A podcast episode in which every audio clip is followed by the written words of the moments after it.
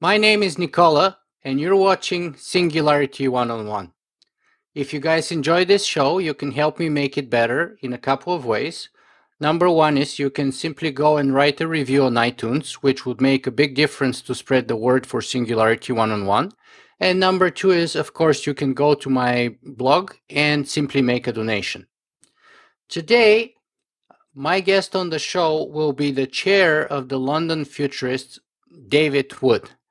And I want to say that this interview has been long time coming, so I'm very happy to finally have David on my show, and I'm looking forward to our conversation. So welcome, David. Many thanks for having me, Nikola. I'm looking forward to a good conversation too. Fantastic. So, David, let us begin our conversation by asking you to please introduce yourself for those of our reviewers and listeners who may not be familiar with who you are and what you have done in the past. So, in the past, I was uh, closely associated with the smartphone industry. 25 years of my life helping to develop the ideas of mobile computing through PDAs into the first smartphones and into more complex smartphones. But for the last seven years, I've been focusing more and more on not just the future of one particular technology, smartphones, but the future of all technologies. And it's been my mission increasingly over these seven years to focus on improving the global conversation about futurism. I think that a lot of what passes for conversation about the future, this show accepted, let's be clear, but a lot of what else happens in people's meetings is uh, disappointing. And uh, what I'm doing is four things. First, as you mentioned, I chair London Futurists, which has now had more than 100 meetups. We meet roughly once or twice a month with lots of speakers on various radical scenarios about the future. I also work on a number of advisory boards. The one that I give most of my time to is the Humanity Plus board, where I was recently uh, re elected as a member of that board. That I was also heavily interested in the future, improving the caliber of the conversation about the future.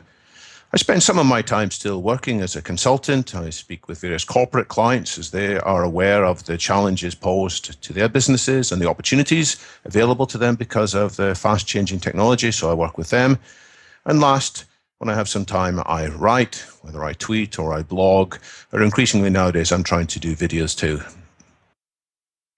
Fantastic. So tell us what exactly is it that's lacking in the quality of the sort of futurist, techno, progressive, or transhumanist, or maybe mainstream conversation about the impact of technology, uh, especially radical technologies such as perhaps artificial intelligence, genetics, robotics, nanotech, etc.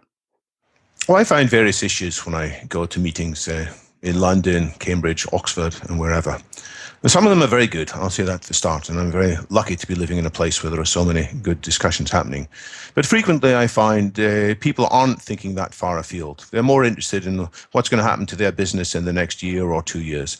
And anything that has uh, bigger disruptive possibilities is out of uh, play. And so often it's meant to be a discussion about the future, but it really is just a discussion of a, a slight variation of the present.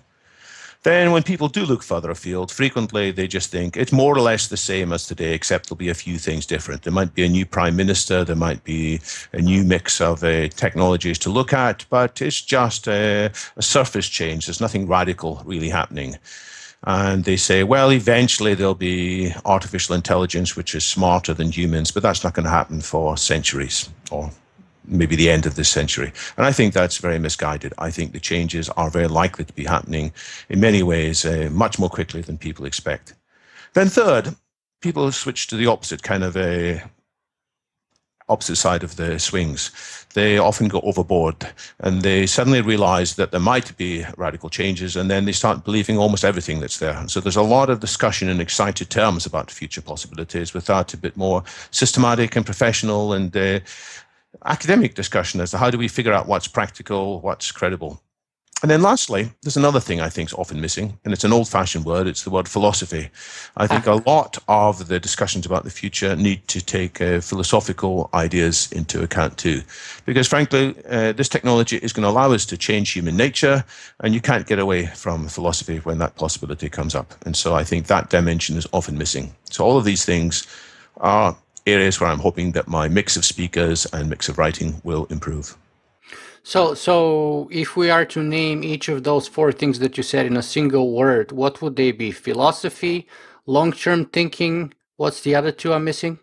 Well, uh, one of them is too much a hype. You know, people Hyping. suddenly they get excited with the possibilities. And then the other possibility is the other sphere is it's sort of a short term futurism. It's uh, just looking at the next 18 months. And it's hard for me to convince people often they need to change their business in 18 months' time. You know, it's usually the, the, the impact on their business is often going to be five or seven years out.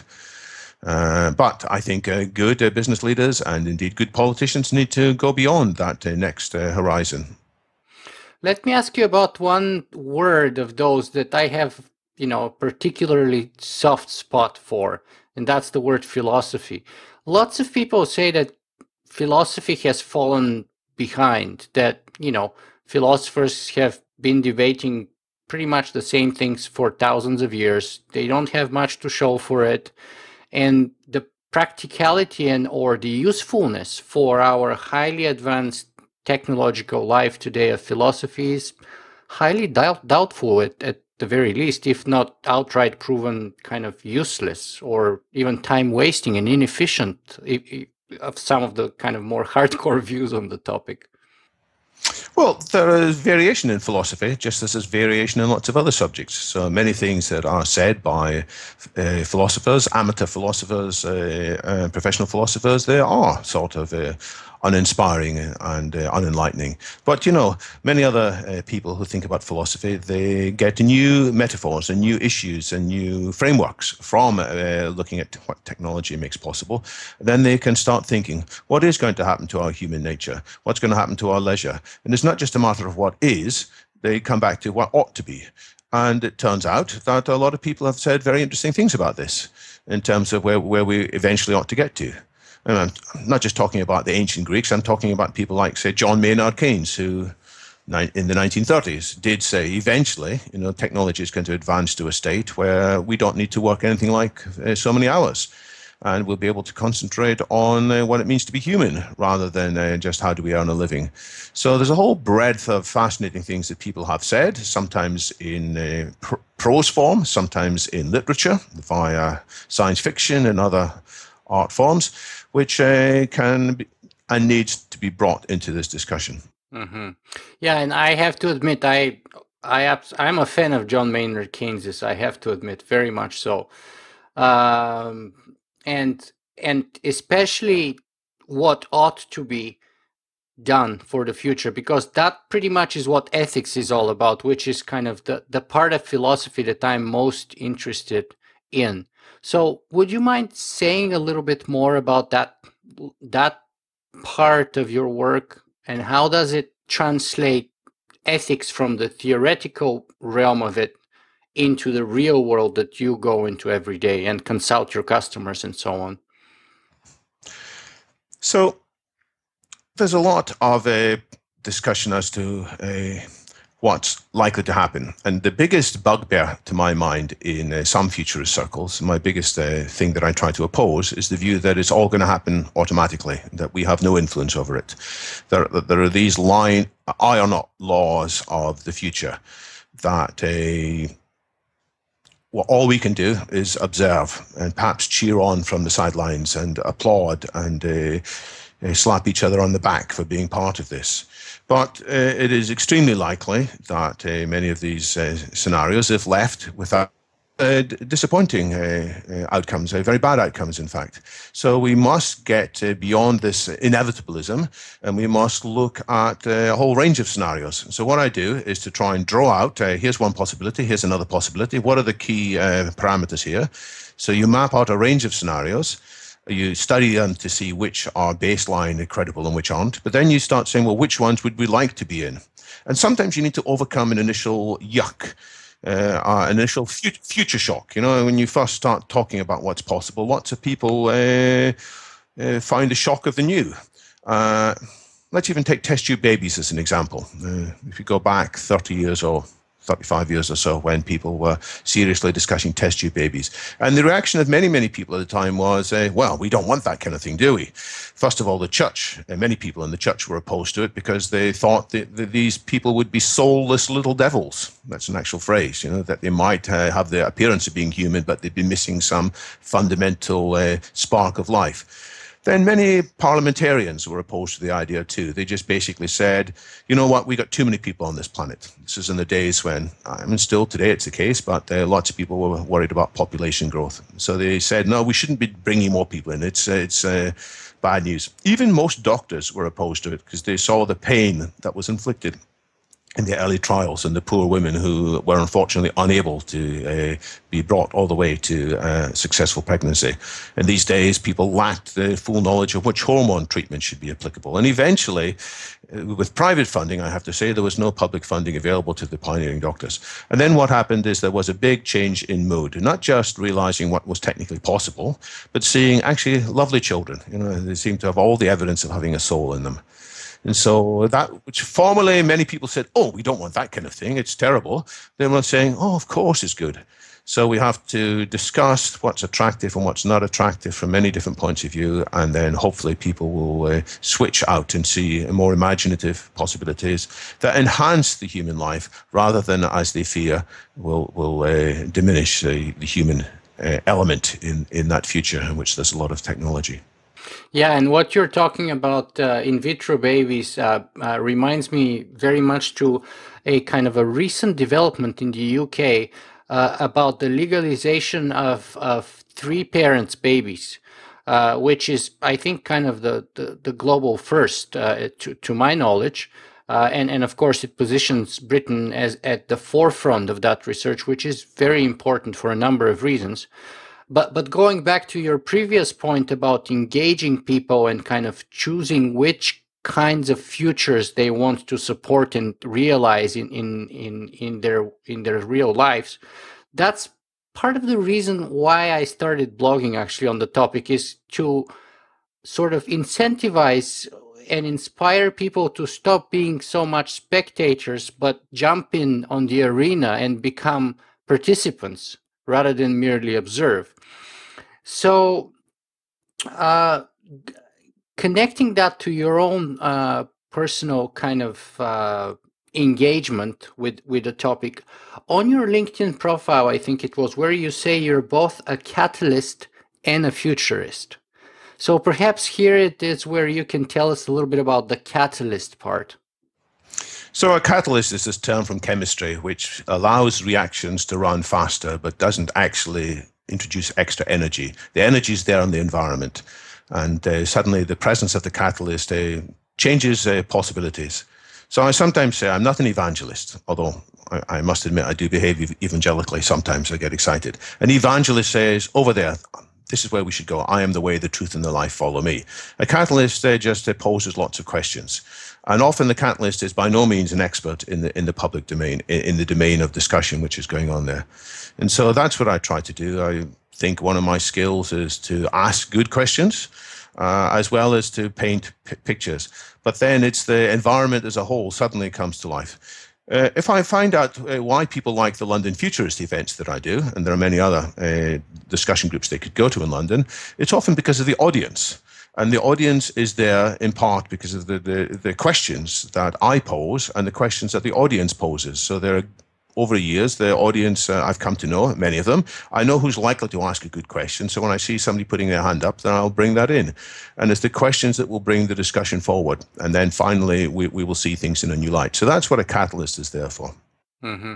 So then I can I can hopefully aspire to be a catalyst myself by hopefully asking good questions because in the end of the day that's what socrates himself was all about asking good questions. And we actually do know very well that the kinds of questions you're going to begin with are going to eventually lead you to the types of answers you're going to get. So the question is perhaps the part that we should spend even more time on than than the answer itself Exactly so. And, and that's also what I saw in my history in the mobile phone industry. that uh, many times people would come up with a kind of a, a, feature. They would come up with a requirement. They would say to us, "You, you guys, you're doing this operating system. Make sure you can put uh, support in your operating system for a particular feature." And we found that the best results came when we would try and get behind their thinking. So, okay, you want this a new uh, protocol in there. What have you got in mind for that? What is the actual thing you're trying to do? And sometimes our, our uh, customers didn't want to share that kind of information with us, but uh, when we could persuade them to share their thinking, often we could come up with a much better solution. All right, we don't need to do this very complicated thing that you've asked us to do, because actually we understand the capabilities of the platform. We see what the phone is going to be able to do. Now that we understand your desires, and we've uh, teased out which requirements are really important by having this uh, uh so- Socratic dialogue, I didn't ever use these words, but I guess that's what it is, then uh, we could uh, help them to meet their unstated or understated needs more fully. Mm-hmm. Yeah, and I, it hasn't really occurred to me in that specific context before, but now come to think of it, I would say yes. I imagine the the kind of the conversation between a consultant and a customer, especially at the, at the outset when you're kind of researching the, their backgrounds and their field and the, their industry, will be a very much a Socratic dialogue where the consultant should be asking the question and the customer kind of saying about their aspirations, what they what they believe in, where they what the the, the foundations of their industry and things like that. Uh, and I think that's that's a very valuable starting point. But so we kind of figured out the relevance of your kind of background in science and philosophy, the importance of ethics, the kind of uh, experience that you bring in with you that you can utilize in what you do right now with respect to futurism. So, where does your kind of thesis in, in quantum mechanics fit in that whole picture? And does it? I mean, we can see the benefits of all the other things of your background. Where does the quantum mechanics come in? So this is going back further in my past. And so before I ever worked in the smartphone industry, I did a degree in mathematics, my first love. It helps me to think clearly and abstractly. I think that's very important. Then I did uh, four years in philosophy of science. There's this word philosophy again. And it wasn't just general uh, philosophy, it was what is the basis for the authority of science? What makes science uh, able to give better answers to these questions? In some cases, not in all cases, but in some cases.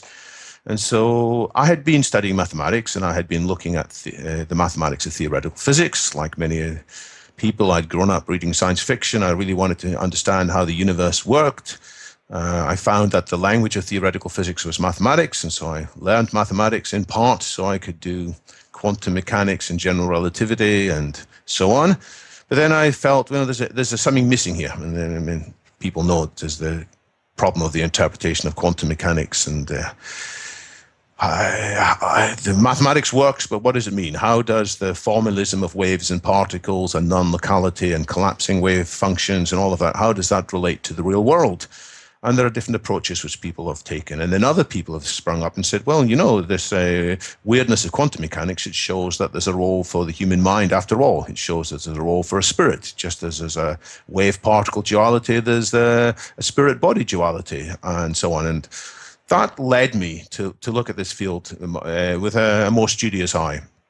So, over the course of four years, I did a range of uh, topics. I looked more broadly at what makes uh, science uh, different what's the demarcation principle between science and pseudoscience? You know, you get something like, let's pick parapsychology as something that might be science and might be pseudoscience, or there, there are other things. How do you how do you determine what science and pseudoscience? Then I was looking at the philosophy of mind. I looked at the philosophy of evolution. That stage, there was an awful lot of discussion that uh, maybe evolution isn't as scientific as people have thought.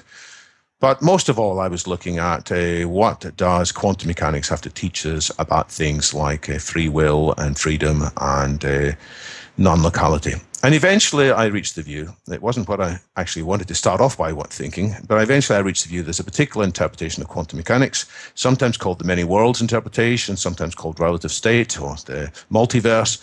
And I reached the view that that actually makes a heck of a lot of sense to all the philosophical problems of quantum mechanics. Now, I could spend uh, two hours easily uh, talking about this. It's a fascinating subject. Eventually, I decided, you know, I could spend the rest of my life doing it, and I probably need to go out and earn a living. But uh, I thought, well, I'm going to get back to this in due course. And uh, I, I still keep an eye on that field. I read the likes of what Max Tegmark says on this. I mean, he, he and many other people I admire write very uh, credibly and plausibly, I think, about the multiverse. And I think that uh, this is the most comprehensive and most uh, compelling uh, interpretation of uh, what this uh, fascinating science of quantum mechanics teaches us. But I do note that Max Tegmark writes about lots of other philosophical issues too. And I think I don't think that's an accident. I think the people who take the questions and problems of quantum mechanics seriously are often led to a philosophical viewpoint as well as just a mathematical viewpoint. But then, as I was saying, I was spending too long uh, trying to finish my PhD. My wife told me, "Hey, you know, you should uh, start earning money." And she very, very sensibly advised me to spend some time teaching, which I did, and that helped me to become better at doing presentations. And then uh, some of my other friends said, you know, there's this thing called software. You, you got a good brain. Why don't you learn about software? And so I drifted into the world of C programming and later C. And that's where I spent 25 years of my life. Building ever more complex software systems, learning how to optimize software, learning how to integrate complex software into reliable working systems, and eventually that software ran in millions and then tens of millions, hundreds of millions of uh, smartphones. Smartphones, uh, which were made by companies, one of some of the great companies of the world, like Panasonic, Samsung, Motorola, Ericsson, Nokia, Fujitsu, and Sharp. So I worked with people in all these companies, and gradually I got more rounded. I changed from being a kind of a naive technology person into seeing that there are many other factors that influence how technology is taken up and used in companies. And now I'm bringing all of that back into this world of futurism because I think, in the same way, in order to make full sense of the possibilities of technology, there's nothing inevitable about it. It very much matters on how companies do these other non technical things. We can call them marketing, uh, we can call them uh, execution, and they're all incredibly important. And the companies who do that a little bit better than others will become the beneficiaries of positive feedback cycles, and they will uh, suddenly become more and more successful. And others, which were slightly poorer, will be left behind. And afterwards, we'll all say, oh, that was inevitable, wasn't it? But I don't think it was. I think if a few different choices had been made. So that's what I bring to the broader question of the future of technology. The right choices, good marketing, good execution, by which I mean agility, I mean a lean approach, and I mean the particular discipline of continuous integration. Being able to do all of these things will allow complex technologies to be deployed beneficially for more and more people. Mm-hmm. Well, you, you said so many things, and I want to grab so many of them that I don't know where to begin with. But perhaps I should say that it's been what now? Maybe uh, eight years actually since i got married which led me to the amazing discovery that the first principle of the universe is my wife is always right. So uh, as in your case your wife gave you very valuable advice one that we could cannot ignore. Um, so that's that's a that's a fantastic discovery. That was a fantastic discovery for me. And even when she's wrong again principle number one applies. She's always right. uh, but moving further on, there's a couple of points I want to grab here. So the first one is you said that science is not always the best way to approach uh, issues or problems. W- what do you mean by that? Can you unpack that for me? Because I'm kind of surprised a little bit by that. I guess what I meant to say is that the technological solution isn't always the best solution, that there might sometimes be simpler solutions to particular problems. So sometimes a political change or a legal change or uh, just people behaving differently might be a better solution than a let's get get some better technology and the, and the better technology will help us out. Mm-hmm. So I see technology as a tremendous tool and a tremendous advance, but it's not the be all and end all of the all, all solutions. In terms of the limits of science, I guess I just meant that science doesn't know all the answers yet. And uh, sometimes we have to, and that's the core principle of science, admitting uh, where, where we don't know the answers. Yeah. And it's not so much the scientists who will make this mistake, it's the fans of science who will uh, make the mistake. And they will state things more forcefully than they need to. Let's take an example back to the days in France where people uh, were fearful of meteorites. They said meteorites uh, sometimes fall from the heaven. And the scientists from the time, I, I may get the story wrong, I think uh, Lavoisier, one of the pioneers of chemistry, was involved. They basically said, look, science teaches us that they, that they, there's no such things as meteorites, bolt, bolts from the blue from gods above. You know, they, it's all just superstition. It's all just fantasy. We know what's uh, up in the sky. The sky is a, a well-defined place. Uh, things go in their normal orbits. We don't need to worry about the Jupiter punishing uh, superstitious. Uh, but it turns out that the scientists in this case were wrong, that there are uh, things that science at the time couldn't explain. And there probably are many other things that science probably can't explain. And so that doesn't mean we're never going to explain it. It doesn't mean there's a better approach than science. It just means we need to be a little bit more humble sometimes in looking at a, a range of ideas. So jumping forward some, that was meteorites. Let's go back to the theory of mind. You know, uh, do we understand everything about the mind yet? No. Uh, what's the best approach? Well, of course, we're going to be as scientific as possible. We're going to put more probes into the brain. Uh, over the next 10 years, we're going to see much more what's happening in the brain than ever before. Is this going to help us solve the hard problem of consciousness? I think probably it will, but it won't be done just by doing probes. We're going to need to be thinking a lot and introspecting a lot. Is there anything to be gained from the insights of people who meditate a lot? Uh, perhaps, yes. So scientists should not discount what they say. But it doesn't mean we're going to privilege any of these other nine scientific approaches. We just have to take that into our data. Yeah, I'm, I'm myself a big fan of meditation, uh, and, and, I think there's tons of scientific evidence uh, showing the, the amazing impacts uh, on the mind. Um, and, and, actually, tomorrow I'm I'm going to interview Dr. Norman Doidge on the brain that uh, rewires it, yes itself. So so we're going to discuss some of those issues with him, but and he is open. He is open. I've heard him speak. He is open to the ideas that there might be insights from uh, Oriental medicine that uh, that assists, and he's trying to figure out why does acupuncture sometimes work.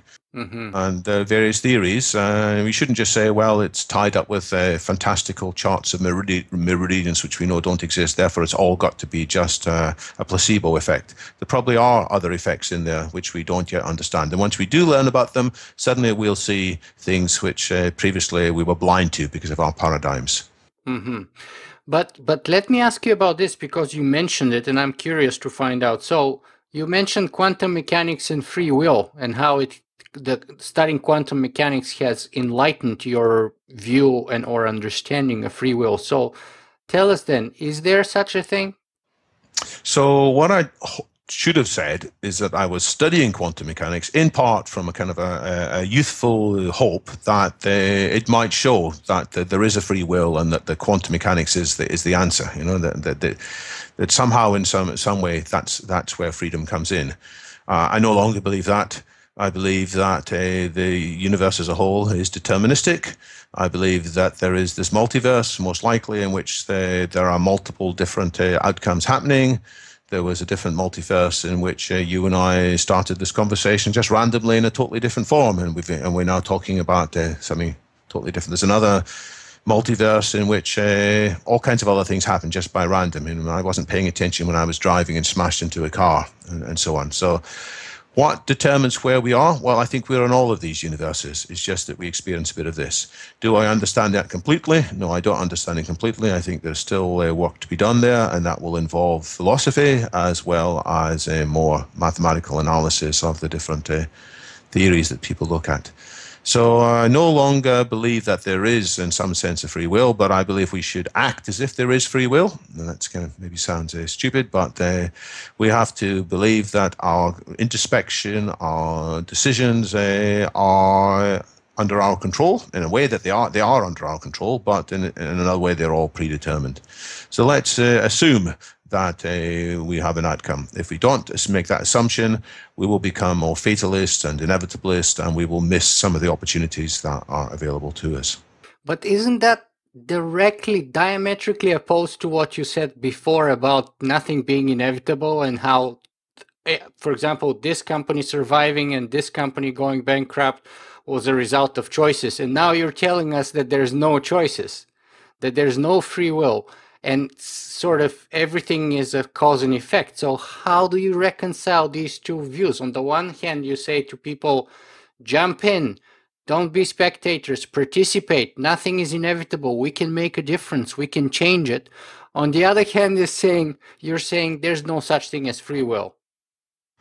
Well, I think there's more than one level to, to analyze this from. It's like you can study a table and you can say, well, there's nothing there but atoms. Yes, it's true. There's nothing there but atoms, but there's more than atoms from another point of view. They're they're, they're formed into a table.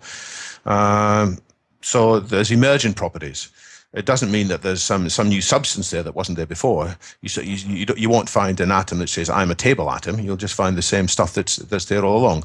So in the same way, uh, and from one point of view, everything is following predetermined outcomes. But from another level, when we are locked in with our lack of knowledge, and we're locked in from our particular spectator point of view, we do have this uh, perception that we can make a difference. And I think uh, we we need to engage. Uh, each of us uh, should uh, act as if we free will and act as if we will make a difference. Uh, how do I reconcile that 100%? Well, this I'll come back to where I said that we don't yet understand all these things fully. But we don't need to understand everything completely fully in order to uh, take actions in our lives. So we should act as if we have free will, whilst realizing that uh, quite likely we don't, in some fundamental sense, have, have that. Yeah, because to me personally, that's kind of part of the issue is like, you know, I, I've had many scientists on my show, and, and most of them pretty much espouse the same view that you just did that, you know, we should act as if there is free will, but there isn't really much of it. Uh, and, and, and I can see how the scientific kind of evidence for that is, is enormous, if you will. But uh, first of all, as, as a kind of a practical way of living your life, I don't find it good because it would make me sit on my couch and do nothing for all day long. And, and then it has some very terrible ethical implications with respect to responsibility, for, for example, for my own actions or the actions of other people. Uh, and, and so. So my, my, my feedback on that is it sounds a bit similar to people who used to say, well, you know, if there's no God, I can do anything I like. You know, I'm only good because there's a God who's watching me. And they say, how can you be moral if there's no God? Well, we, we, we can still be moral. We can make our own reasons to saying, well, you know, I'm not going to go about killing and raping because uh, it's bad for me and it's bad for the people I love, it's bad for society, and so on. So you can have reasons for acting morally without an arbiter, uh, a divine arbiter of morality. So why don't we just uh, sit on a couch all day if, if everything's predetermined? Well, we, we, we can just uh, decide, you know. I know the, in the same that we can work out on morality, we can work out the pros and cons of various actions. We can think to ourselves, if I sit on a couch all day, eventually I'm going to get bored and foolish and my wife's going to walk out. And- the wife again the wives make the big difference in life, that's for sure. But well, we are social creatures, and our wives or our spouses are obviously a very important part of that. But our other network of people that we love, they, they will also eventually lose patience with us. So there are all kinds of reasons to act as if we have free will, even if it turns out that uh, from one point of view we don't. Yeah, but but quite honestly, this argument you just made doesn't quite cut it for me because for me, you would either sit on the couch or you will not sit on the couch. You would get out and do stuff. And, and that's a decision you make. That's and once you've made it, you follow through.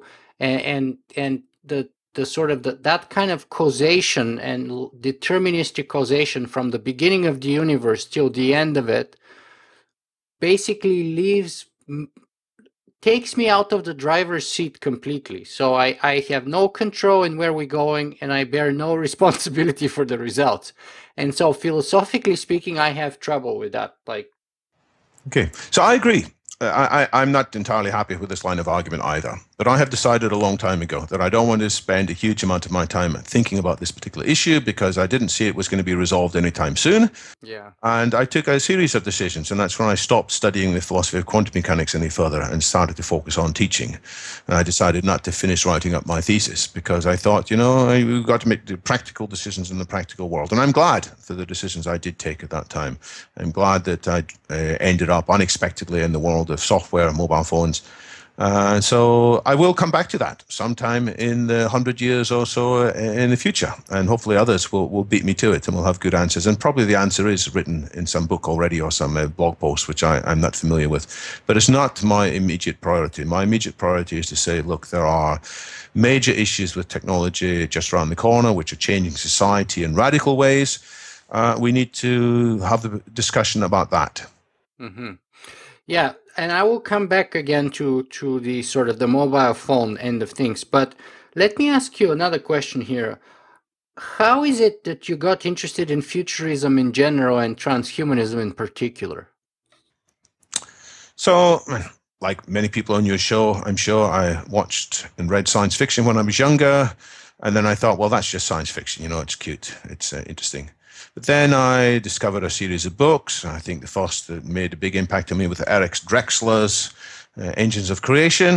And I was very busy at work, but I still thought, God, this is a future that may not be that far ahead. It's radically different from uh, how people are imagining in terms of the the new materials in terms of being able to have uh, layers of uh, skin or layers of clothing attached. I thought that was fascinating. But again, I was too busy at work and I left it aside. Then I saw there was this guy called Ray Kurzweil who had this book called The Age of Spiritual Machines, which I thought was a very strange title. I could understand people talking about machines becoming intelligent, but could it, machines become spiritual? So I picked it up a few times in the, in the library and didn't read it. But then I just said, yeah, let's have a go at it. And I know people can criticize the book in various ways, but it painted a fascinating picture of the future ahead. And I thought, you know, some of this stuff might be happening sooner. That's the key, the key insight. Some of the stuff may be happening sooner than before. The thing that really tipped me over the edge from uh, just an occasional uh, amateur uh, philosopher on this subject to being a more practical activist was the book by James Hughes, who's now uh, the executive director of the IEET he wrote a book called Citizen Cyborg. I can't remember exactly the title, but why democratic politics must be concerned about the technology of the future. And he said that it's not just technology, it's changing. Politics is changing and needs to change.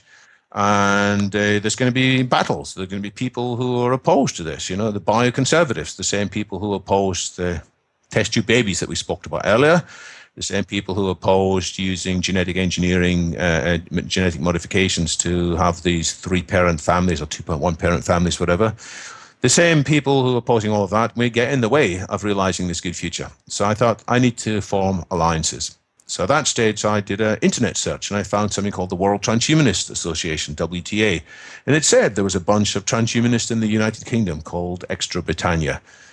And they might meet in the particular pub there Penderel's Oak in uh, Holborn. So I went there, and first time I didn't meet anybody at all. I was just looking in the wrong place. So they, they and they, but but uh, later I, I, did meet them. They, they called themselves half jokingly six men in a pub. Well, there were many more than six of them, but often for meetings there wouldn't be that many. But it was fascinating discovering there were people who had thought long and hard about these topics.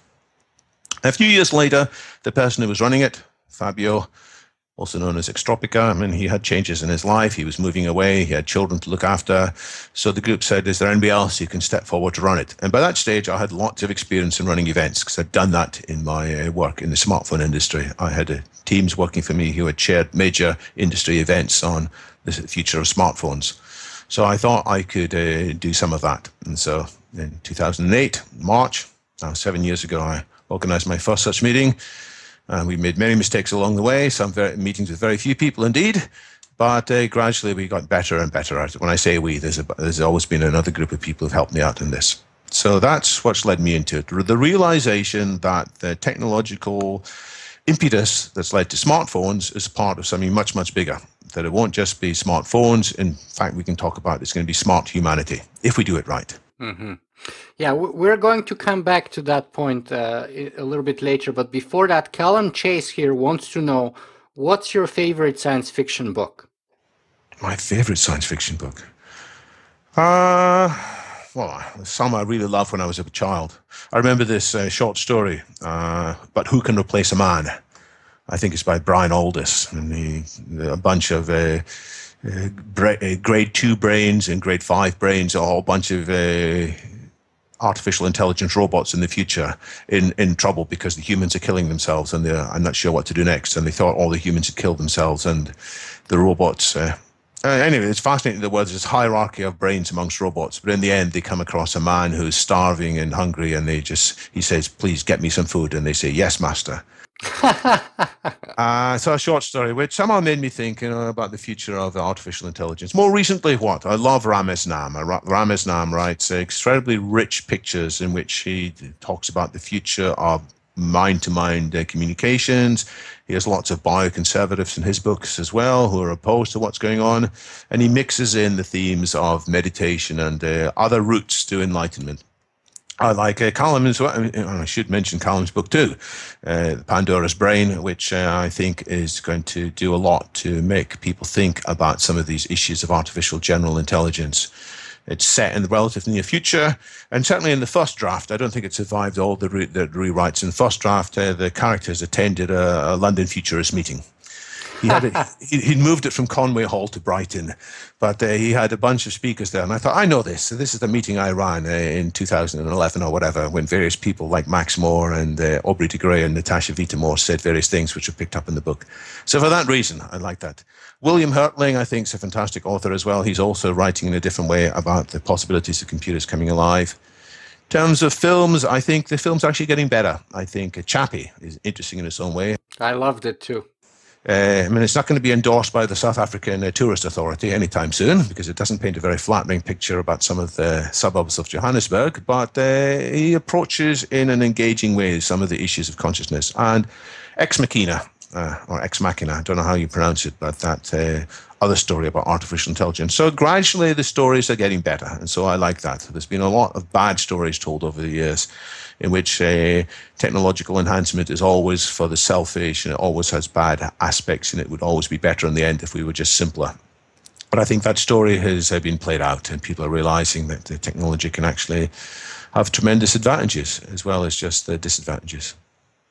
So, do you think there is that kind of a progress, if you will, positive movement of sort of negativity towards positivity and optimism, if even if you will, in sort of the popular mainstream representation of the ideas that we're talking about? I'm seeing some reasons for hope. I mean, there is a more understanding of what uh, possibilities technology can offer. And even in the dystopias. So, the other uh, film that was done recently by the director of Chappie, Neill Blomkamp, I think his name is. Uh, the previous one was Elysium, which in some ways is a terrible dystopia, with, in which and it's a parable on, I think, uh, many countries' healthcare systems in which the rich get very good treatment and the bad, the, and, and very bad treatment is available to the, the rest of the population. But even in that, there's a showing uh, quite an interesting way as to what technology might be able to do with nanobots uh, curing uh, diseases and uh, tracking down cancer.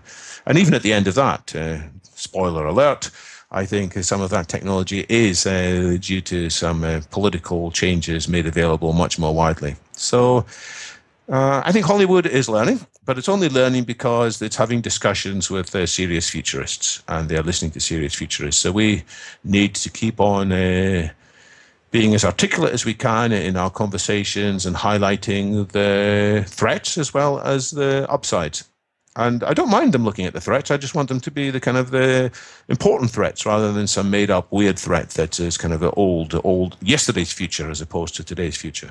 Mm-hmm. I think it's on your blog where you say that you spent the past 25 years envisioning and enabling huge Im- improvements in smart mobile devices. And now you plan to spend the next 25 years envisioning and enabling huge improvements in smart humans or in other words, transhumans. Would you mind saying a little bit about that? Yeah, indeed. Uh, in both cases, it was a long project. So smartphones did not come about overnight. When we started, me, uh, myself and some colleagues in uh, the London in the 1995, 1996, when we started talking about uh, smartphones, everybody said, "Oh, this is a very much a minority interest. Who's going to want to carry around a device that?" Uh, that has all these features just for rich technical people or geeky people. And we dared to imagine that they would eventually be adopted, uh, if in due course, by almost everybody on the planet. So I did write uh, a blog post, though it wasn't a blog post at the time, effectively a blog post in 2001 that said, you know, by 2007, there'll be 100 million people in the world using these devices. And by chance, that turned out to be more or less right. You know that, uh, but it took a long time getting there. For many years, we'd only sold uh, very small numbers. So these things take time. The exponential curve has a disappointing phase, uh, a deceptive phase, before it has the disruptive phase. And to get it out, to, to keep it going, you need to do a heck of a lot of things. It won't happen all by itself. It can quite easily conk out and fail. Most exponential curves of technological improvement uh, die because uh, there isn't the kind of uh, feedback cycles to keep them going. But we did manage to see how to keep it going. We managed to see step by step and I say we, it was the founding team in Symbian, uh, which uh, was sponsored and supported by Nokia, Ericsson, Motorola, and so on. So we gradually saw how to make that technology work better. I think it's going to be exactly the same with the broader technological changes that we futurists and uh, which transhumanists like to talk about, like getting uh, smarter and getting uh, fitter and stronger, having longer lives. It's not going to change overnight, and it's going to have many disappointments along the way. And so it may well take 25 years to, to make this come about. And it won't be inevitable. Uh, there are possibilities in the technology to i mean i'm talking pragmatically now. I was going to say from the beginning of the universe it's all kind of cause and effect right? So it's going to happen what's going to happen. Well uh, but if we think like that then uh, we won't we won't forget it. yeah i'm just joking. I'm just uh, pulling your leg. Interview me in five years time and i hopefully have a better answer for you. And i'm, I'm sure i'm sure i'm sure the answer is already in some of your other podcasts. I just i just don't know what's uh, what's all out there. No but uh, the progress with uh, us humans becoming much healthier and smarter and kinder and uh, more knowledgeable, the progress towards more rational and saner social structures, more rational and saner politics, it's going to have a long, slow, disappointing phase and a deceptive phase before it has this big disruptive transition phase. And I can't say when it's going to happen, but we have to be alert and uh, paying close attention. I have to say, the company I was in, Symbian, and its bankers were a bit slow in the end. We, we, we paid all the price in our long investment. We did a heck of a lot of stuff that got the very first smartphones there. But when the industry started moving a lot faster, uh, many of these companies that I worked with, uh, which uh, in some cases, like Nokia, are a fraction now of their of what they were at the time, they were caught up in inertia. They were not able, despite uh, talking about agility and despite talking about the need to make a, quick changes. They were too much caught up in inertia.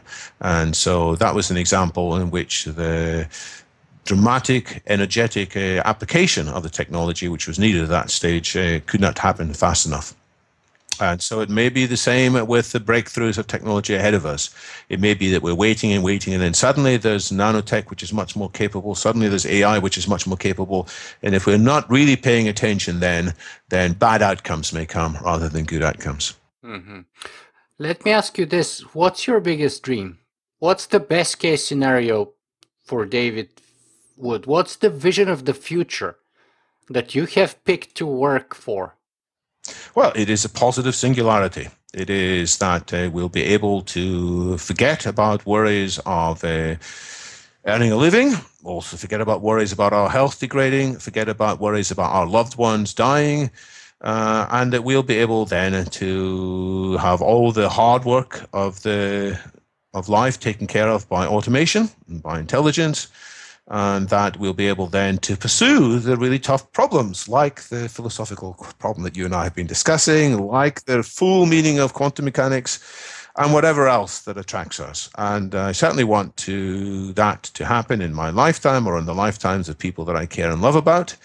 And so that's the vision that I want to herald in and be part of this positive singularity in the not too distant future, 25 time, years' time or so. And if you were to give that probability a number of sort of percentage chance of it happening, what number would you assign to that probability? Perhaps about a, somewhere around about 50%, but it might be slightly higher than 50%. So let's let us guys go for 60%. But that leaves an awful lot of bad probabilities out there.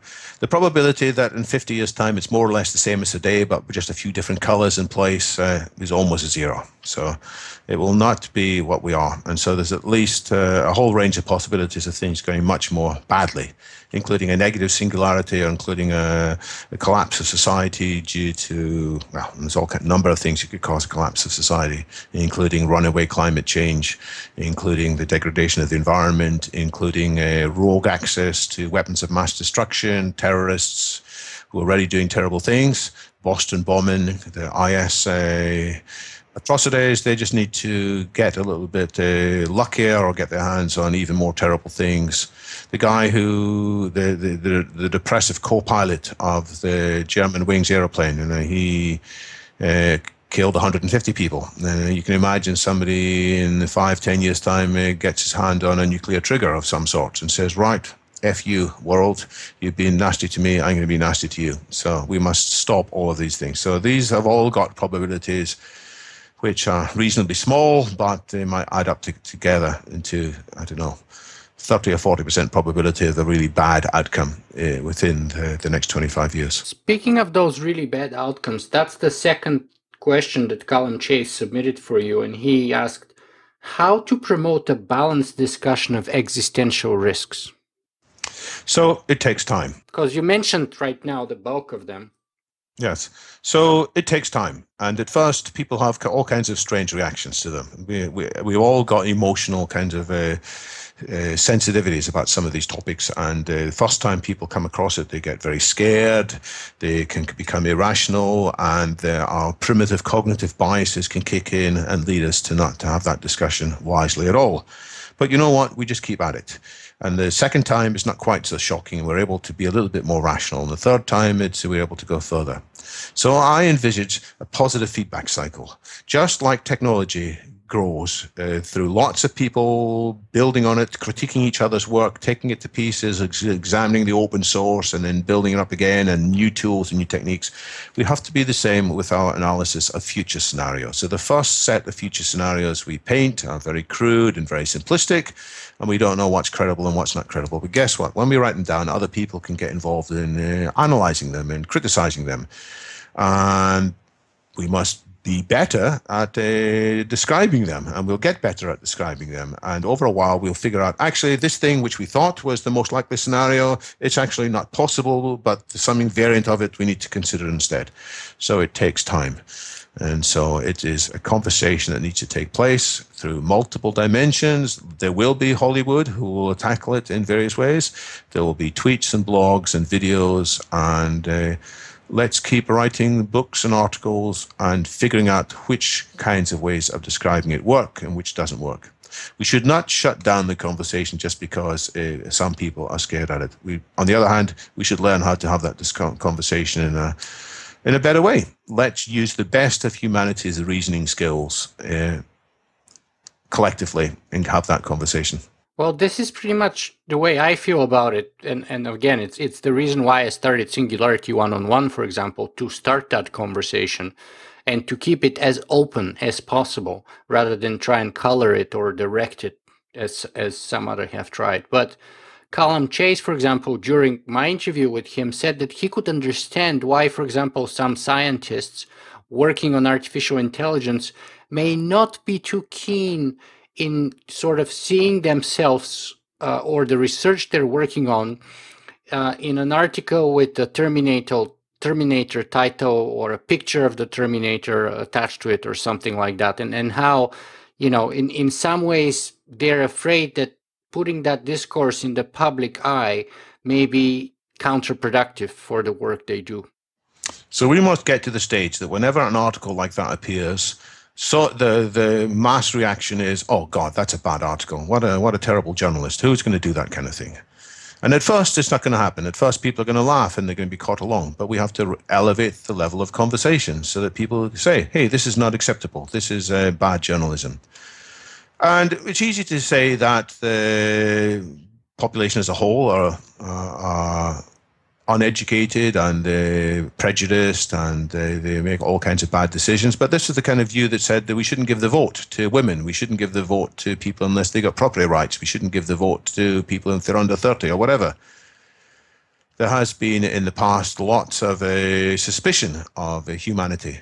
So I say we can do better. We can involve more people in a, a good conversation. Uh, let's engage, and uh, it will be surprising. Uh, people will pick up the story as well. Yeah, I, I very much agree with, with you, but I think it's time for us to be a little bit more specific about the terms that we've been using so far. So let's define what is transhumanism in your view? So transhumanism, it's a variant of futurism. It's concerned about the future, but it's a variant of the future that says we must address the question of human nature. And it's about, let's look at the word transhumanism. It's transcending humanity. Some people say it's transitioning from humanity. Well, I say it's transcending humanity's weaknesses. And it says that if we really want the best future, we want to live uh, as we think we should, we have to realize that the limits that are in human nature, the limits of frailty, the, the fact that we're biologically going to decay, the fact that we've got cognitive biases, the fact that we're often uh, too angry or too frustrated or too childish, whatever, these things need to be addressed. And guess what? They can be addressed by intelligence, broadly, and intelligence manifested by technology. So transhumanism says we're not at the end of the evolution. We're not the pinnacle of God's creation or whatever. We are at a relatively early stage of what the evolution of intelligent life can achieve.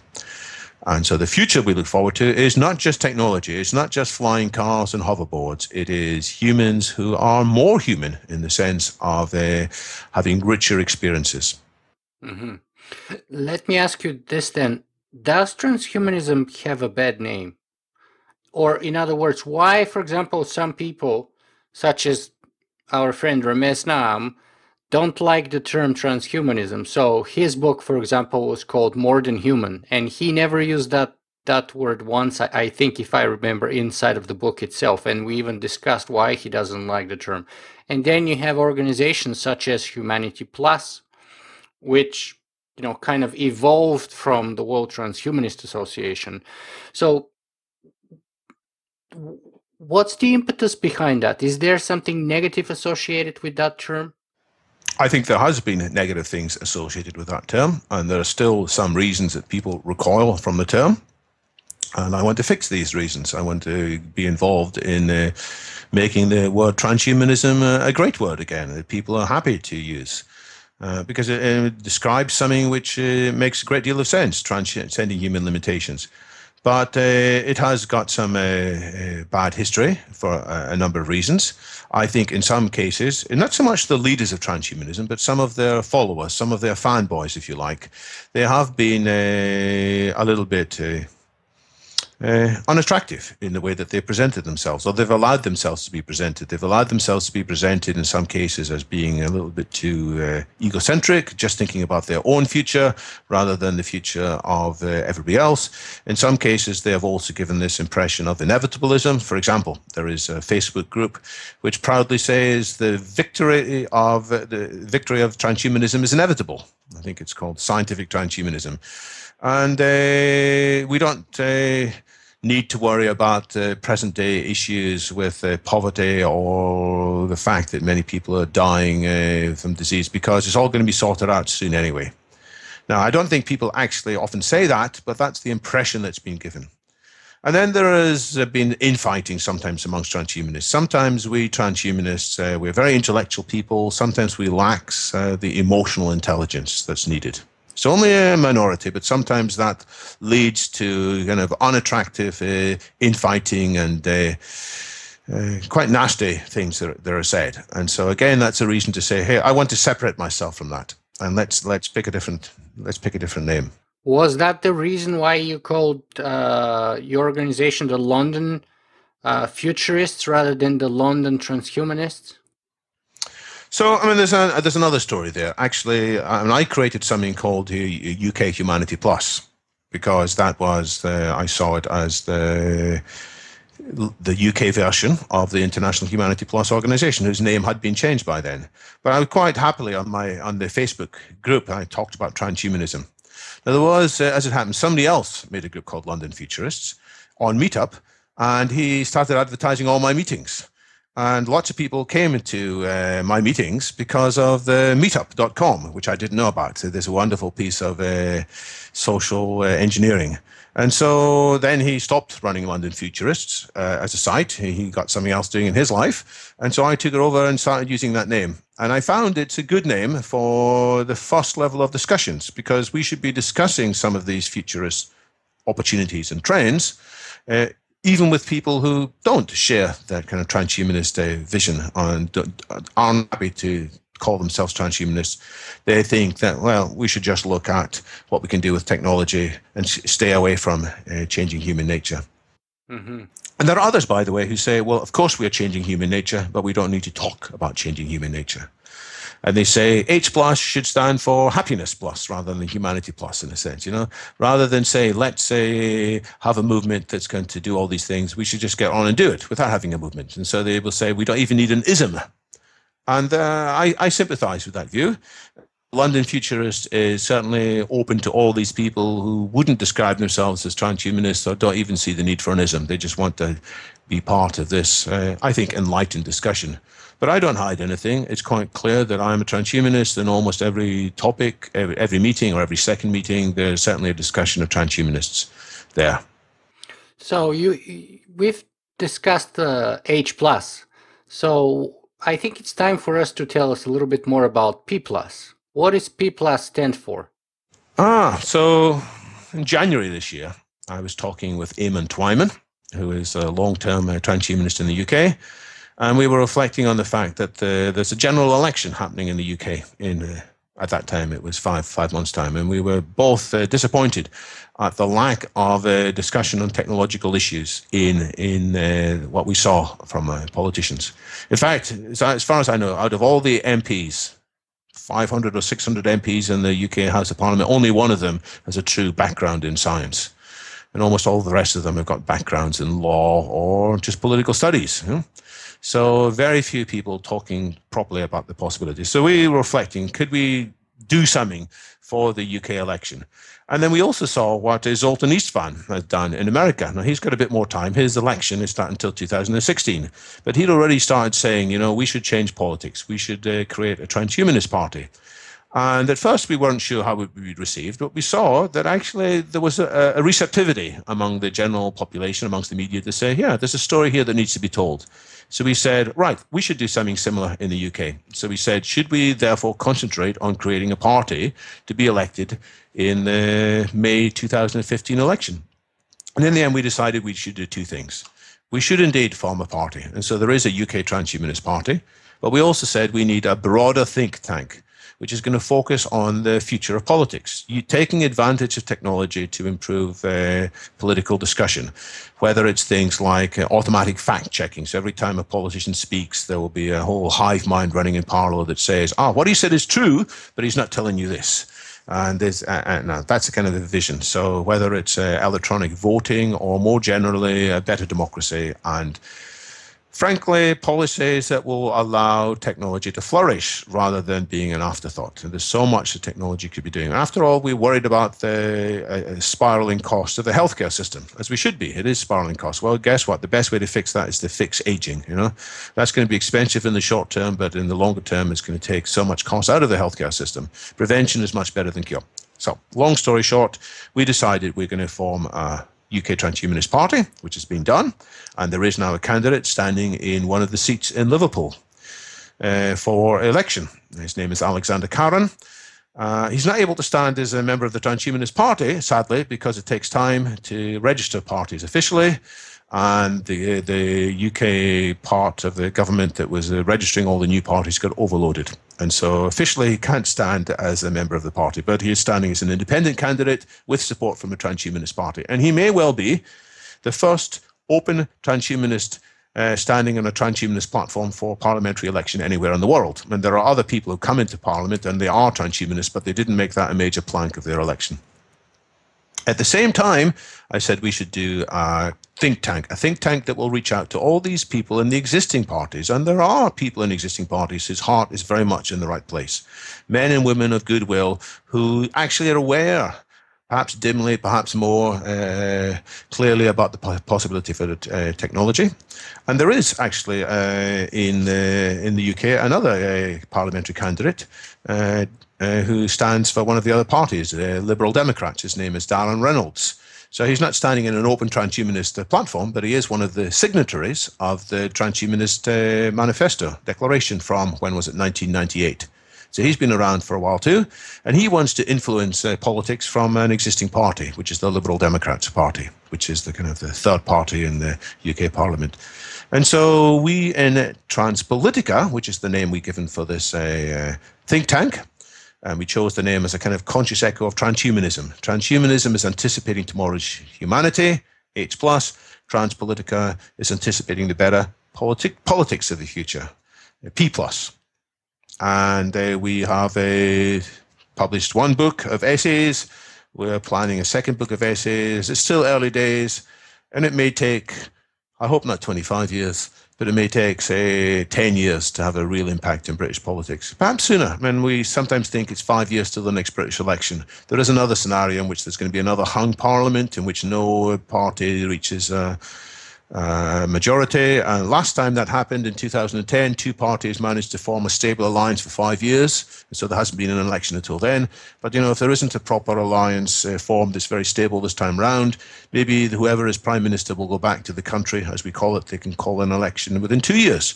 So it may be that in two years' time, there's a kind of a scenario just coming off the top of my head. It may be that we'll have a hundred members of uh, who are transhumanists standing for election then. Uh, either as people from the Transhumanist Party or as people inside the other parties who maybe keep their transhumanism slightly suppressed, but they're able to talk about it when, when asked. Now, David, I was just off the top of my head, so I probably regret saying that, but I think that's a that's a possible vision for the future.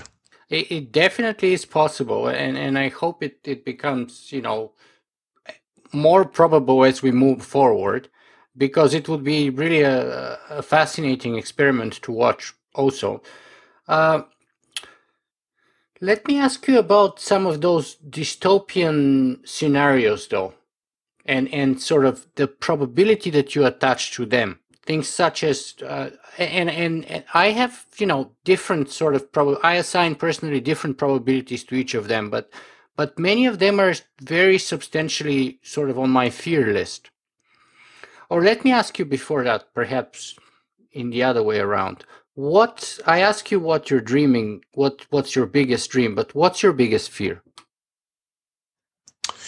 Well, the biggest fear is that uh, we politicians and leaders of all sort will focus on the short term, and by focusing on the short term, we will uh, not allow technology to be developed in a positive way and instead some uh, really bad use of that technology may come around. And so I've talked about the Boston bombers and the IS terrorists and the Germanwings uh, pilot. I think uh, some uh, level of depression and uh, antagonism and alienation may increase in society in the next few years because of uh, technological unemployment, which means there are fewer well paying jobs for the middle class, as it were, and more and more people have to work for lower salaries or can't get into the workforce. And some of these people have high expectations. And many of the people, by the way, who are leaving Britain and going to join IS in Syria and Iraq, they're quite well educated. They're, they're grade A students at A level. So they are not foolish and stupid, but they are seeing things they don't like in present day society. And it's not just that they, like they think there's too much decadence and the people are going around in miniskirts and uh, playing pop music. It's not just that they feel that the the the the aspirations of people to a better life are being blocked because we've just got a focus on uh, GDP, focusing on improving the economic situation, focusing on austerity, focusing on uh, profits for corporations, and not really worrying about the impact on the environment. So there are all kinds of reasons, and we can believe and accept some of them, and others are imagined and exaggerated. But for all kinds of reasons, people are increasingly alienated and angry. And especially if the state acts in a more uh, brutal way, if the state is got uh, more surveillance, if the state is spying more vividly, as we found out is happening uh, by the revelations from Edward Snowden and include GCHQ. And if some of that uh, is picked up in a very negative way, we might get more angry people. And some of these angry people will turn to other ideologies. And I particularly fear, I think, uh, uh, fundamentalist Islam is a, a, strand of Islam. I think there are many wonderful Islam, wonderful Muslims. I think they're mistaken about their uh, about their belief in uh, God and so on. But I think they're wonderful people. But there is also uh, this strand in Islam, which is an authentic strand. It's not a perversion. It's an authentic strand in Islam that says, you know, we should be fighting this jihad, and we should be accelerating towards apocalypse in some sense. And so, some of these people who are more alienated might uh, do really bad things with the weaponry they can get their hands off in ways that we can't yet anticipate. After all, they surprised us with what they did on YouTube. Suddenly, they were extremely slick and effective by putting around these videos of brutality, which have been, in some ways, well shot. They're very well. They're very social savvy, and and and they're very, they're very good on the technical end of things. It's really impressive, I have to say. Uh, but let me focus a little bit more here on, on one of the issues that you mentioned, which is technological unemployment, because that's an issue that I'm probably ranking with the top three issues that I'm really concerned about, together with, let's say, environmental degradation and climate change, uh, technological unemployment uh, is another major issue for me. So there's two camps of people. One of them gives the classic sort of economic argument Peter Diamandis is probably one of the sort of most vocal proponents, which is to say, you know, if you look back 150 years ago in America, you know, I don't know, what was it, 60% or 95% of the population was in, in, involved in farming. Today, it's like less than 2%. So, you know, through industrialization, we have managed to create more jobs that we have managed to destroy. Now that's I accept that argument has been true maybe for until about 20 years or so ago. Uh, and, and, my concern is that that does not hold true anymore, personally. And that today, unfortunately, the good, profitable, well paid jobs, more are destroyed than they are created. So, whereabouts do you stand on that as a futurist? Well, I think there are more than one scenario. But the scenario you've painted is the leading one, the one that's most likely to come about. Because uh, unemployment isn't as low, sorry, unemployment isn't as high as some people might have thought. But that's often because many people are actually unemployed, but they're doing a very low paid job. So they're doing jobs less than their aspirations. And so some of the true figures may be hidden. And also, the it is a smaller and smaller number of people who are benefiting fully from the the full uh, power of technology. The 1%. Perhaps it's 1%, perhaps it's 5% or 10%. But uh, the idea that, well, the society will adjust assumes that there is time to adjust. And if the technology is accelerating much more quickly than before, then suddenly it's not possible. And so it's like the story with horses. You know, horses had various jobs for a while, and then when they didn't have to do some jobs, they could do other jobs, and then they could do yet other jobs. And then suddenly, most of the jobs that horses did were done much better by machines. And they still do a few things, but there's much, many fewer needs for horses in society today. So today, humans can uh, be reskilled to an extent but guess what? It takes time to reskill. And during the time that we reskill, it might be that uh, automation, robot software will improve faster than we have been able to improve. And that's sort of another definition of singularity. Yeah. You know, that uh, the, the machines are improving faster than humans were able to do. And as a result of that, uh, there'll be much, much less to do. Now, what's going to happen? Uh, Marshall Brain talks about this in his new book, by the way he's the How Things Work guy. He's written a, a, and released a, a week or two ago. I think it says something like the rise of the second intelligent machine and how humans will be as irrelevant as cockroaches in the future, which is a kind of a uh, a, a, a, wow thing to put on, on your page. But he, he points out, you know, that uh, there's a range of things that computers aren't yet able to do well enough, but they're on the point to be able to do it. Things like computer vision So even the cars that are driven today, they're, they're not using much computer vision. They're using a whole bunch of other things to figure out what they may or may not be seeing. But once computer vision uh, moves forwards, as it's likely to do in the next 10 years, a whole range of jobs which humans are currently doing won't be able to do. And some futurists, and I'll come back to my criticism of many futurists here, some futurists say that's all right, there'll still be all the creative jobs left because uh, you'll never get creativity out of a hunk of silicon. But uh, you and I know that there is already software that can read emotions, detect emotions, can pick up people's emotions well, software that can write music in the style of Bach or write music in the style of Chopin as well as anybody else. A human can write music. Write blog articles and probably soon do podcasting. Quite. So, and there's certainly uh, some creativity that's going to be harder to crack, but at some stage, uh, fewer and fewer jobs will be accessible to humans. And if we just follow the, the, the normal dictates of economics, then uh, it's going to be strong incentives for all companies to switch to lower cost, more reliable uh, machinery. So the answer isn't clear yet. The answer is probably, as Marshall Brain advocates, that there should be a basic income. There's a new book coming out by Martin Ford, uh, I think you be well worth talking to again. I'm sure you've talked to him in the past. It's due out next month, which is probably going to be the most sustained analysis yet of the case for basic income. I mean, he's the person who rose to prominence because he, I mean, he basically wrote the first book in this whole field, the, the lights in the tunnel when he said that, you know, for the economy to survive, you need people to be paid wages because it's the people who are paid wages that actually consume. And if there are no consumers, then the lights go out in the tunnel.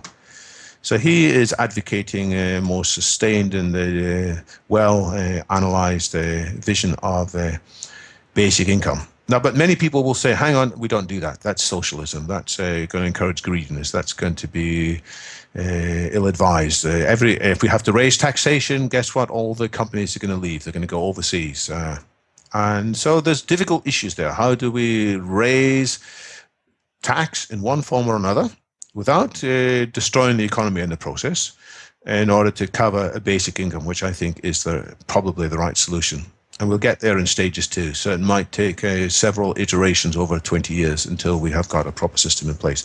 But my fear is that uh, other people will react against it, and there is a visceral hatred in many in many parts of the world of what they've called socialism, anything to do with redistribution, and people really feel that it would be a, an infringement, a criminal act, if uh, more of their money was taken away from them. Well, I have to say, uh, redistribution is how society has always worked, uh, and uh, we we need to just do it intelligently and consciously.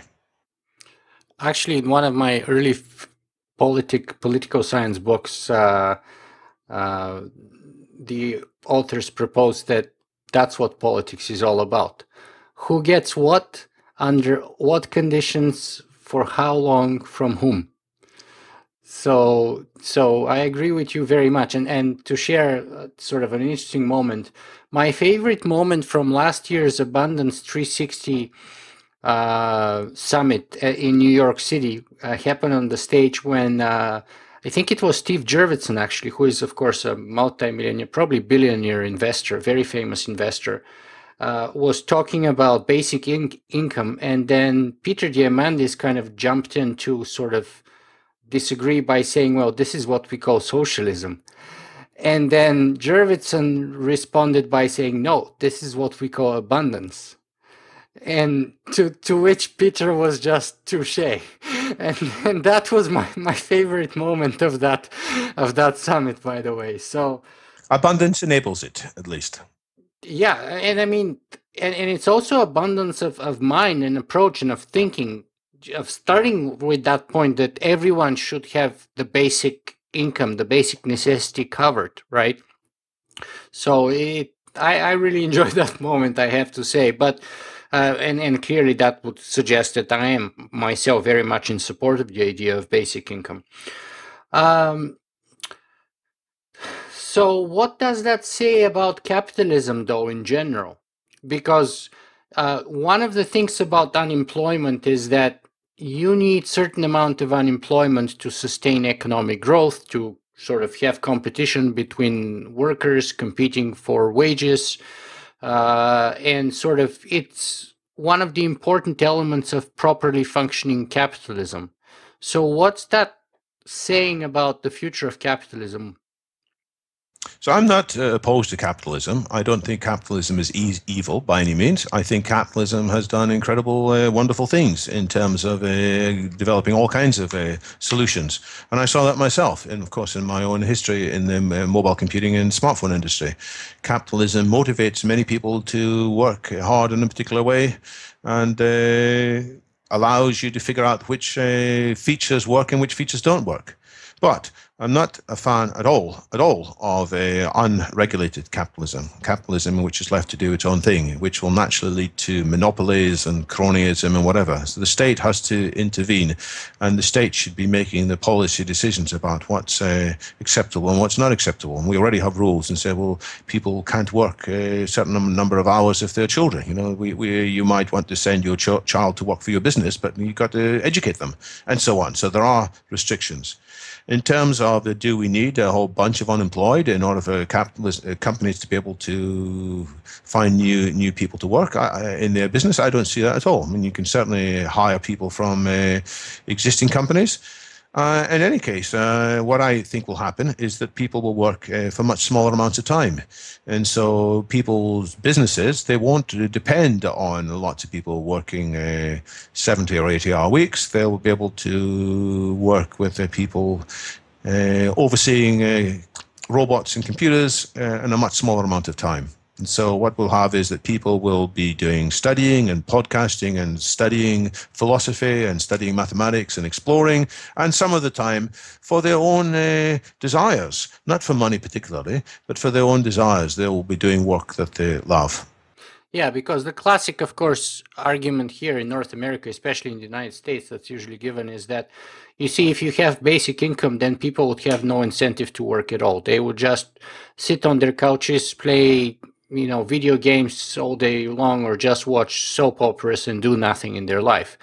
And and of course we know from let's say societies such as norway uh, in where you have in in some cases two percent in some cases one and a half percent uh, of the population is unemployed.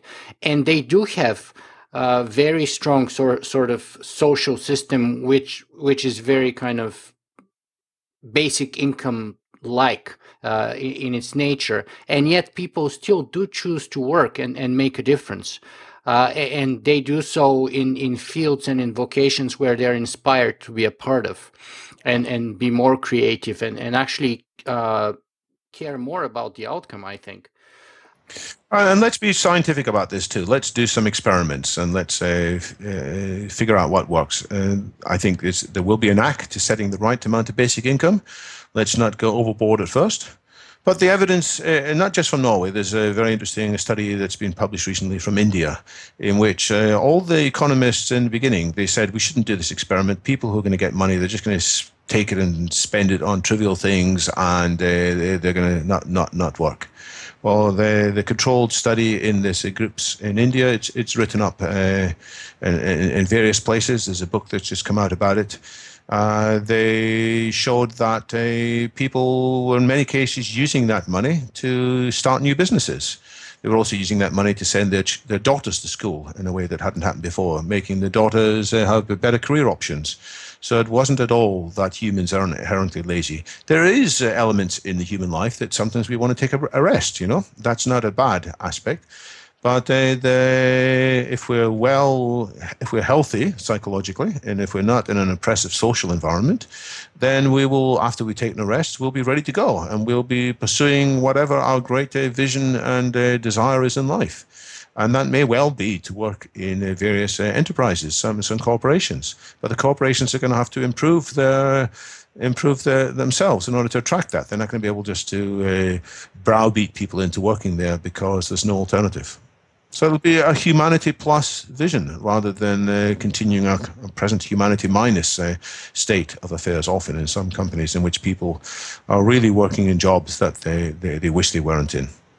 Yeah, absolutely. And that reminds me a little bit to what Aristotle said once about uh, having to go away or take a break from philosophy so that you can come back to it and do even better philosophy afterwards. So he, he was saying that take taking time off is very important. But going back to, to my point about capitalism, the more important point that I was trying to make is that I agree with you that capitalism is a is kind of I mean coming from the sort of the socialist world, the behind the iron curtain, growing up behind the iron curtain. You know, I I would agree with you entirely that capitalism has been definitely the more productive uh, sort social system for the 20th century. But but I believe uh, that its value is one of relative value as as a, as opposed to its alternative, rather than having its own intrinsic eternal value as some kind of capitalist ideo- ideologues would would have us believe. And I believe that as things progress and as things change, inevitably capitalism will be replaced by something else. Now, unfortunately, some of the economists that I have interviewed on my show have easier time to foresee the end of the world than to foresee the end of capitalism. So my question to you was, as a futurist, was pointed more towards that direction. Like, can we see the end of capitalism and perhaps something coming up behind it? Well, yes, then there is the so-called third way, the collaborative, uh, uh, voluntary sector, which uh, futurists such as uh, Jeremy Rifkin have talked about. So it's not that capitalism is going to be switched off but that an existing part of life, which is this voluntary sector in which people give time voluntarily, they, they don't ask for money when they go and help out the school uh, sports activities as a parent, uh, that will uh, probably grow. And uh, people will be giving uh, free software releases more and more. And so the capitalist economy, which is based on scarcity, and still a price mechanism will coexist with another sector, the voluntary sector, which is based on abundance and which will grow in scale. A hybrid system of a sort. And in due course, uh, who knows whether capitalism itself will dwindle. But I entirely agree that we, uh, people who think we can do better than evolution, if we think we can do better than natural selection in terms of uh, how the human body can can be evolved in the future, we should be able to do better than the free market too. Because the free market, just like natural selection, has got all kinds of uh, nasty side effects. And evolution red in tooth and claw, the free market red in tooth and claw. There's lots of pain and uh, bitterness and uh, victims there. In each case, I mean, the analogy is quite interesting. In each case, we have to be careful because evolution often is wiser than we thought we were. And we may rush in kind of a, with a kind of a naive, and this goes back to my first point, sometimes we are too naive in our application of technology. We don't understand the full system effects. So let's not be too hasty to dismantle what Darwinian evolution is doing.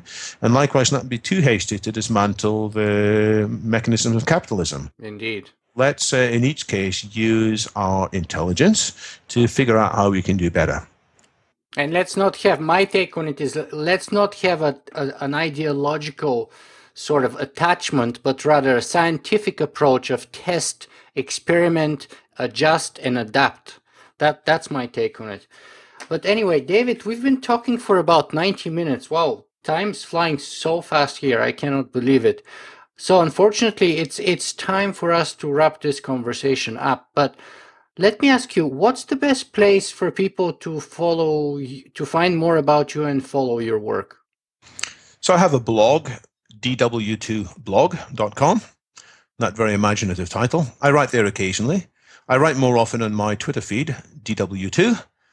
Uh, if people are particularly interested in the futurist angle, there is a London Futurist uh, meetup, and if you subscribe to that, even though you don't live in London, even though you never come to the meetings, you will at least get the newsletters, which uh, I think are interesting. And more recently, the political stuff is on the Transpolitica blog. So there are four different places to look for me.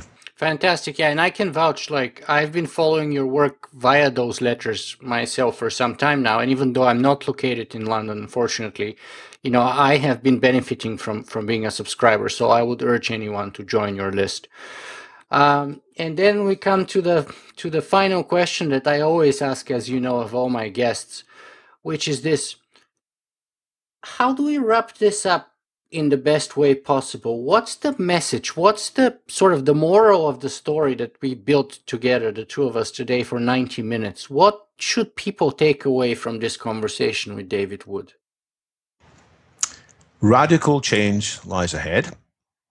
We got to be better discussing that change, If we're aware of the possibilities, we'll prepare for it, but even more, we'll be able to shape them. So let's uh, put more of our attention, not in the past, not in the present, but into discussing the future. Let's all become futurists so that that radical change ahead is something we'll be happy to embrace when it comes, rather than something we wish we had uh, anticipated and prepared for differently. Radical change lies ahead. Indeed. David Wood, thank you very much for being with us today. Thank you. Fascinating conversation.